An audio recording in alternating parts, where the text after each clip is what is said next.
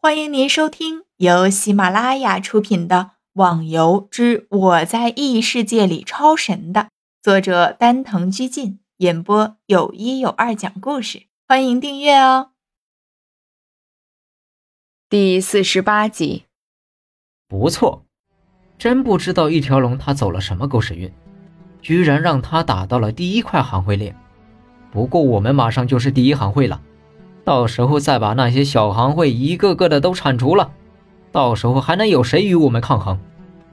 副帮主说的对，哈哈哈哈哈哈！大家冲啊，攻下逍遥会！一条龙，今天你们逍遥会就是我们天下会的了，哈哈哈哈哈！到时候你就不是一条龙了，而是一条虫啊，哈哈哈哈哈！天下会的人马终于赶到了逍遥会的外围，此时两帮人马可能就会一触即发。飞翔，你们天下会有什么了不起？能攻下我逍遥会，就不要做梦了。战争在即，一条龙也不能降低自己这方的气势。当然，若是以前的逍遥会，我们是没办法。不过你们逍遥会最近都遭受了莫名的袭击。相信一定损失不小吧！哈哈哈哈飞翔奸笑着，脸上的胡子一抖一抖的。你怎么知道的？难道你是？终于知道是谁一直偷袭自己的行会。每次都有人来回报，在练级的地方有人被袭击、被杀害，一些重要的人，就连自己也受到过偷袭。不过幸好及时的躲过一劫。现在发现太晚了，大家冲啊！谁要是杀了一条龙，赏银十万两。飞翔这条激将的方法确实有用。俗话说“重金之下必有勇夫”，他这么一说，大家都拼命的冲了上去。大伙冲啊！让天下会有来无回！一条龙为了振奋气势，率先冲到了敌方。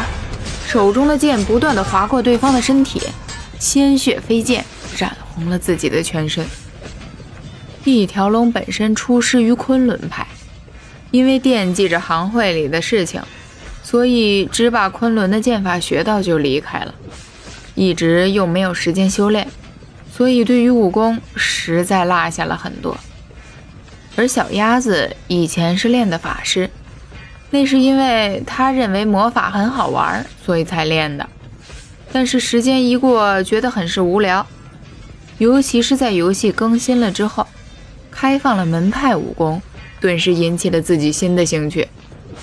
他想过过侠客的瘾，就重新换了职业，改练剑客。至于他会换职业，那是因为从第二次游戏更新以后，所有的玩家都可以再次的更换职业。当然了，至于属性那里就只能修改为原来的一半。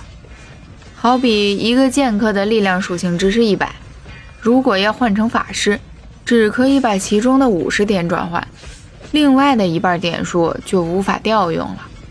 当然了，至于以前修炼的魔法也会全部的消除，技能只能重新全部修炼。所以现在小鸭子只能在后方当控制人员。飞翔，我不想死伤这么多人，要不然我们大家来赌一次，怎么样？一条龙见到周围无数人的惨叫声，实在受不了，决定和飞翔赌一下。赌什么？你说说看呢？飞翔也特地停了下来，他想看看一条龙到底在耍什么把戏。很简单的，我们每边派出五个人来比试。只要一方先胜过三场为赢，怎么样？一条龙这次是赌的最后一把了。他很清楚，按照自己行会现在的实力，跟对方实在是没有办法比较，也唯有这一条路，说不定可以度过。呵呵，我现在胜券在握，为什么要跟你赌呢？飞翔笑着说道。这次的行会之战，他把逍遥会里的重要人物都调查了一遍。不过，最让他感觉郁闷的就是，怎么也查不到那个副帮主。听别人说，自从帮会建立之后，就一直没有出现过。不过呢，这次为了让你死的瞑目，好，这次我跟你赌了。飞翔大笑着。至于他会答应的原因也很简单，因为逍遥会的大致情况都在他的掌握之中，不管对方耍什么花样，都是赢定了。好，那你们先出五个人来吧。一条龙说着，马上转身和缥缈几个人商量：“哥，你们可以上去打，但是我没办法呀。你也知道，我现在魔法用不了，而且剑法还没学好。”根本没办法帮你。小鸭子说话的时候也有点发愁，这也难怪了，在这个紧要关头帮不上自己哥哥的忙，真的是非常着急呀。